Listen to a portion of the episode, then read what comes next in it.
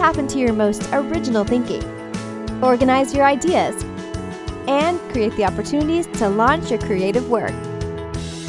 Unlocking your world of creativity with best-selling author and brand innovator, Mark Stinson. Well, welcome back, friends, to our podcast, Unlocking Your World of Creativity. And here we are at episode two ninety-six.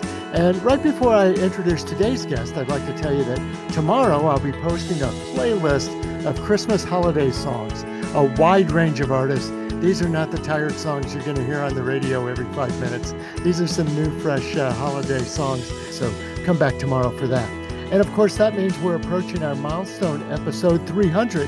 We'll have a reunion of guests uh, planned, so you won't want to miss that. So it's a great time to subscribe to the podcast on any of your favorite apps. We're on iTunes, Spotify, Amazon Music, Odyssey, iHeart, all the podcast apps. So be sure you uh, subscribe now. So let's bring in today's creative guest. We're going to talk about strategies for winning awards, ways we can adopt a winning mindset, and especially for us creatives, ways to build resilience in the face of obstacles and rejection. And my guest is Rebekah Louisa Smith. Rebekah, how are you? I'm good, thank you. How are you? I'm terrific. Rebekah is an award-winning film festival strategist. She's founder of The Film Festival Doctor.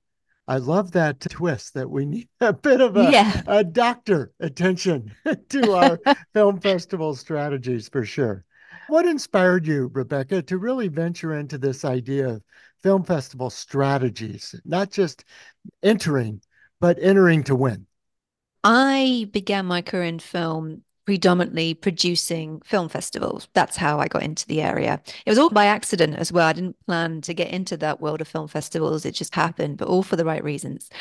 And one of the things I noticed was that I asked filmmakers what they liked and disliked about film festivals, just for like my general research, because I, w- I was really loving the producing the festival. I love all that world. It was like my home, my second home.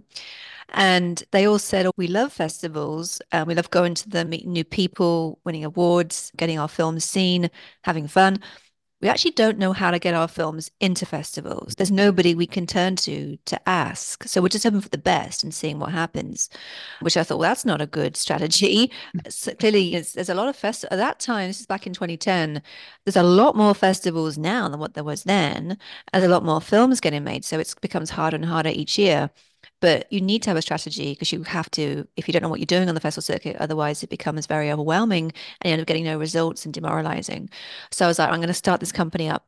So I did my research and there was one person who was doing it at the time, not anymore, but he was doing it. And it was a kind of a side gig, but I thought there's plenty here to develop and it's a great model that he's got.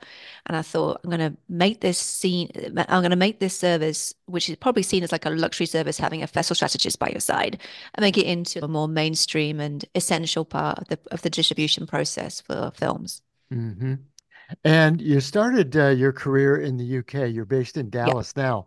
Tell yep. us about that journey and what you've learned from the various creatives and, and filmmakers, uh, because you must have seen some connecting of the dots, but also things that jump out as here's what's working, here's what's not working, here's what we need to focus on, here's what we need to eliminate, all these kinds of things. What have you seen?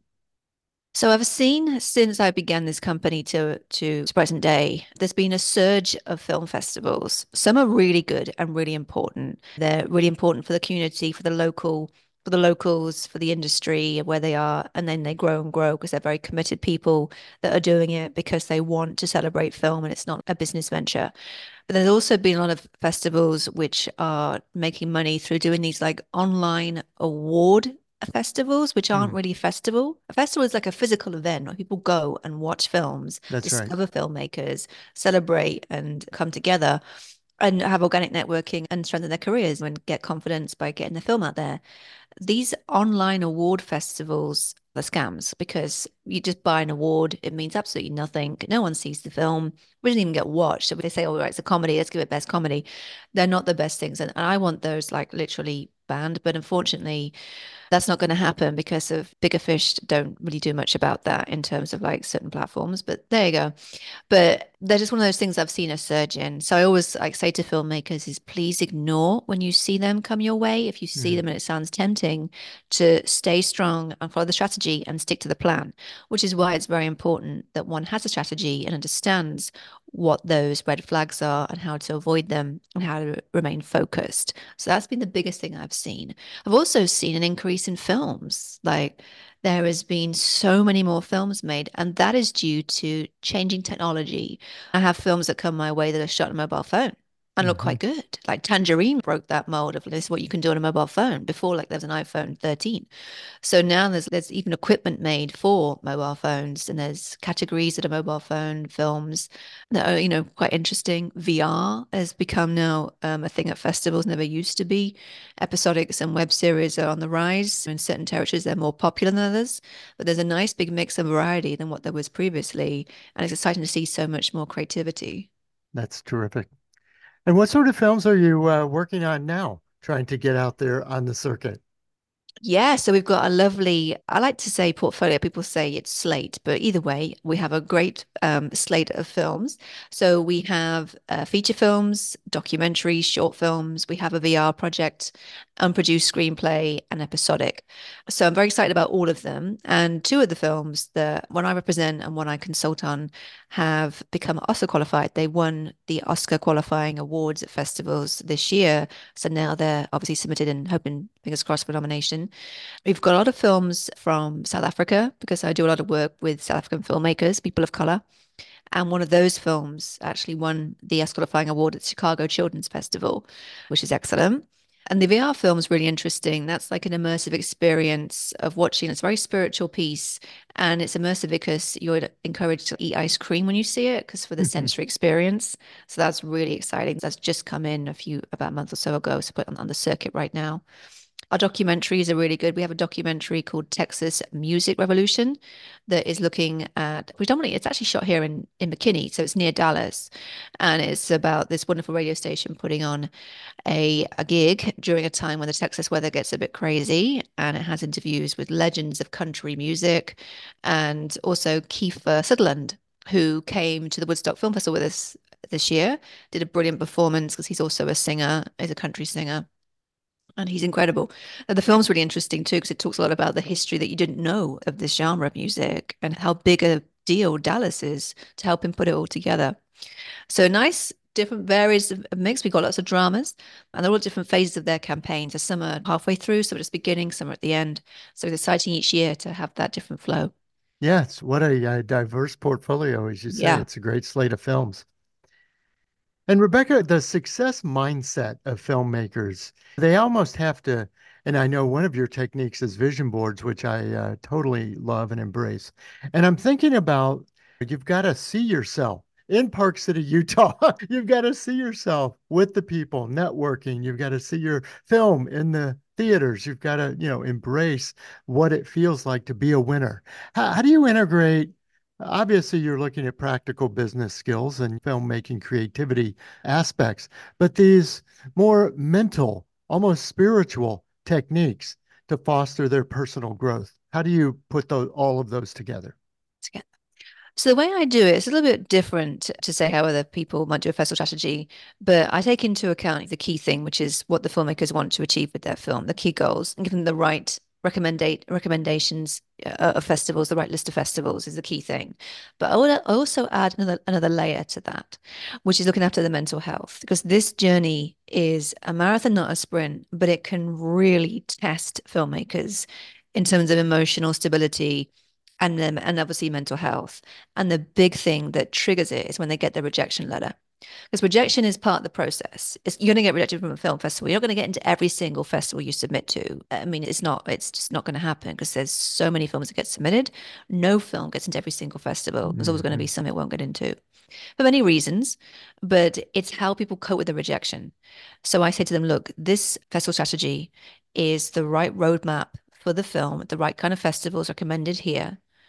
And what I suggest you do in between waiting for notifications to come in is learn how to ground yourself and how to approach a rejection letter and to remember that in the world of festivals, very rarely nowadays is it because they didn't like the film. It's because of there was not enough room to program it, political issues, sponsorship, a regional requirement. Maybe it wasn't going to click with the audience. Maybe there's a film that was similar and it was just having to cost a to, to, um, toss a coin. There's many reasons why, but do not take anything personally. So I give them a little toolbox and ask them to read The Four Agreements by Don Miguel Ruiz. Mm. And that's a great book that tells you how to not take things personally or to assume, because that's really crucial when it comes to the world of film festivals, especially to never think, oh, they didn't like you, they didn't like me, it's a bad review. It's probably the opposite. So to never think that, because it can take you down like a downward spiral. And also give them a toolbox of vision boards and E F T, so emotional freedom technique, which is just how to tap on the body, the trapped emotions that might come out when the no comes in. And most importantly, I think there's actually this next step is, this is like for every industry, not just film, but it's to remove attachment emotionally. And in this case, to see the film as a finished product and not your little baby that's now getting out there. Obviously mm. you care about it, but to treat it as a product and to appreciate that people in the film festival world and sales, distribution, all this kind of thing, and P R marketing, they just look at the product and how they can sell it and how they can best get it out there. They don't care so much about the backstory about making it. Obviously, That's it's hard right. to make a film, but it's just important to detach from it and see it as a product that is now getting out there. So good. And you've captured a lot of these ideas and concepts in your book, Born to Do It. Yeah. And even the title has this, first of all, you were destined, you were born to do this. But there's also this call to action, do it. How many times do we hold our creativity in and say, it's not ready, I knew they would reject it, I'm no good, but to put ourselves out there and to say, we've got to do it. That's what we should all do. And it's, that's about belief. So it's really believing, that comes to believing in yourself and that you've made this and it's worthy of an audience. It's going to get seen, and to just be confident to get it out there and to be able to go on the journey with it and be able to be open to constructive feedback and to go on the journey and see where it takes you. A lot from festivals, for example, by doing that. We had a client who went to a brilliant festival, the Sedona Film Festival in Arizona. And he said, I've got a new perspective now. I've had a wonderful time at this festival. I've given up smoking and drinking for one thing. Mm-hmm. And I'm just seeing now the appreciation for the film and that I did the right thing by just getting it out there and not holding back by thinking it wasn't good enough, because I've seen it so many times. I can't look at it objectively. Now it needs a fresh pair of eyes. And that fresh pair of eyes has changed me and also helped me look at the film differently and appreciate it for what it is. Yes. And not to put too much pressure on myself. Wow, very good. And you speak of uh, this filmmaker's experience, but you've had your own. And the fact that you even flip this idea, it's just not a can-do attitude, but it really is a mental health issue, isn't it? Yeah. And dealing with anxiety and panic attacks, as many, yeah. including you have, how, how do we then prioritize and balance? I've, I've got to get this work, and I have this passion for the work, and yet I have to have some self-care in this too. Yeah. Find the balance is crucial when it comes to well, being a filmmaker, especially. And the way to find it is to like to have a fifty-fifty in your life. So it can get very con- all-consuming when you're making a film and the edit process, the whole lot. And festivals can, can become time-consuming too, going there, but also doing submissions, organizing them. It's a, it's a lot of time. So to do is what I call the fifty-fifty. So spend half the day on the film and the other half of the day is to really get out. Like the way I do it and say to people is to get out and be with nature, go for a walk, go for a long walk, do what you need to do. But remember not to get so immersed that it just becomes exhausting and you then get fatigue, because we don't need, you can't have fatigue when you're doing film festivals, traveling the circuit and being a filmmaker. It's really important to break the day down. And when you come back from a long walk or just get a time out and not look at it, you become more fresh and, and rejuvenated and able to carry on. And that's a balance. If you end up doing eight hours straight and feel drained, that means it feels too much like work and not what your sole purpose and what you should be doing, because you need to take that recharge. It's really important to keep doing that. So that's how I say to get the balance. And to also not keep thinking about the film. So when you've done the submissions for the film, for festivals, then you detach and then do something else that could start getting your cre- creativity flowing. But just remember that it's safe and it's all intact and things will come together, but not on your timeline. We don't know when the first invite will come in, when and where that will be. It could be that we get some no's, then a yes, or yes, no, or yeses, then a no. We don't know. But to remember that it's safe, and then to look after yourself and not let it keep bugging you every day, and to instead focus on other things. Mm-hmm. I know over my career, I can't tell you how many creative award shows I might have entered. One, a lot of time. Two, a lot of money. And yes, the plaques are great to get. The trophies are great to collect. But you're talking about something here, and I'm just curious. I've never engaged an award doctor, award consultant. And I just wondered if that might help with the detachment, is to have someone else take a look at this instead of, as you described it, my baby, you know, that I'm trying to, it's not a pageant, it's an award show. Exactly. So you can, you can detach from it. Do you think that helps? It does, because we tend to come on board, not the time people will come to me with a finished film or a film that's almost finished. And then obviously we have emotional detachment. We don't attach to the mm-hmm. filmmaker and the client. We haven't seen the film or this. We're coming on with a fresh pair of eyes. That's a really good thing. And also, what we do to add another layer to that is we're coming we're coming from the point of view and giving feedback from the perspective of a film festival programmer, and they watch films very differently to how mum and dad and the milkman would watch things. So we're coming in a very specific way that gives very specific feedback to shape what is festival life. You know, I've got one client at the moment who's saying everyone says it's wonderful. I said, well, yes, because they're cast and crew and it's the family. They're not festival programmers. These people are very different in how they watch things. So it's important to accept the feedback that we give. So we're coming from a different angle. And it helps a lot. It does help a lot, because people, as I say, during this time is when they get, they can't see what the film is and what its drawbacks might be, mm. and us being told it's fantastic is not helpful. But we're not going to do that. I'm not going to just take the money and say it's wonderful and get extra funds. We're going to be very honest and say, this is what it can do. Here are the obstacles, here are the advantages, here's what you should, where you should place the film. And it's about acceptance, because obviously this is a different world, and it's important to maybe be able to transition to that world. And the more you can do that is by letting go and having that balance. Yes. And you've put your book and a lot of these other resources on your website. And I wondered yep. uh, if you'd share with us uh, how we find these resources. So it's all on my website. And the, the website address is the film festival doctor dot com. Fantastic. My guest has been Doctor Rebekah Louisa Smith. Uh, Rebekah, it's just been such a great honor talking to you. And I wondered if you would leave our listeners, because you've said these principles extend beyond just filmmakers. Obviously, almost any creative endeavor, any creative practitioner could benefit from them. I wondered if you could give us a, a bit of encouragement and inspiration. Let's say we're working on this project. It's on our desk right now. We've been in the studio, wherever our studio is, working on this. And where can we take it from here? So the next step would be, before you do any submissions to festivals or to distribution companies like Netflix, for example, or iTunes, whatever it might be, or you want to get it seen, the first thing to do is to get the all-important objective feedback. And that will then shape where best to place it. So before you do anything is to let go and show it to people who don't have any attachment to you, and to get that feedback that you need to help you on the next step. If you run before you can walk, that can really build up more emotional difficulties and mental health issues. So for example, if you're like, I want to get it now, Sundance, Camberlin, all these kind of big boys. Hang on. Have you got a film that those kind of festivals want, that they're interested in? If so, then that's, we can start making a plan to, to approach those festivals.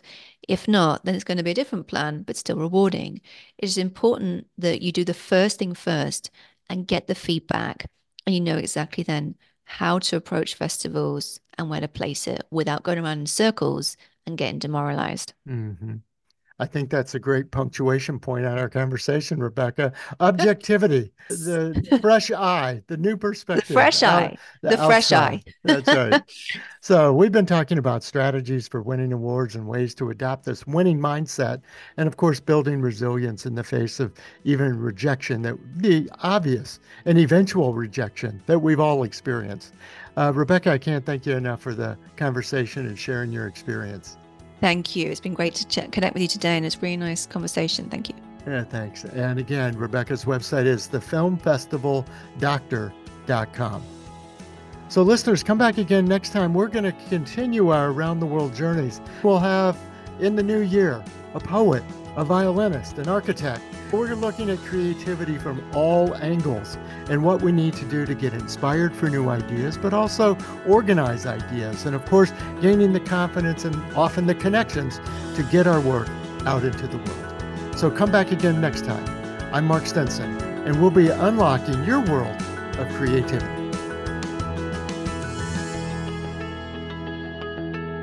Unlocking Your World of Creativity with best-selling author and brand innovator, Mark Stinson. This program was produced by B S B Media, creators of IntelliKey Leadership Stories, Unlocking Your World of Creativity, and the Peace Room dot love.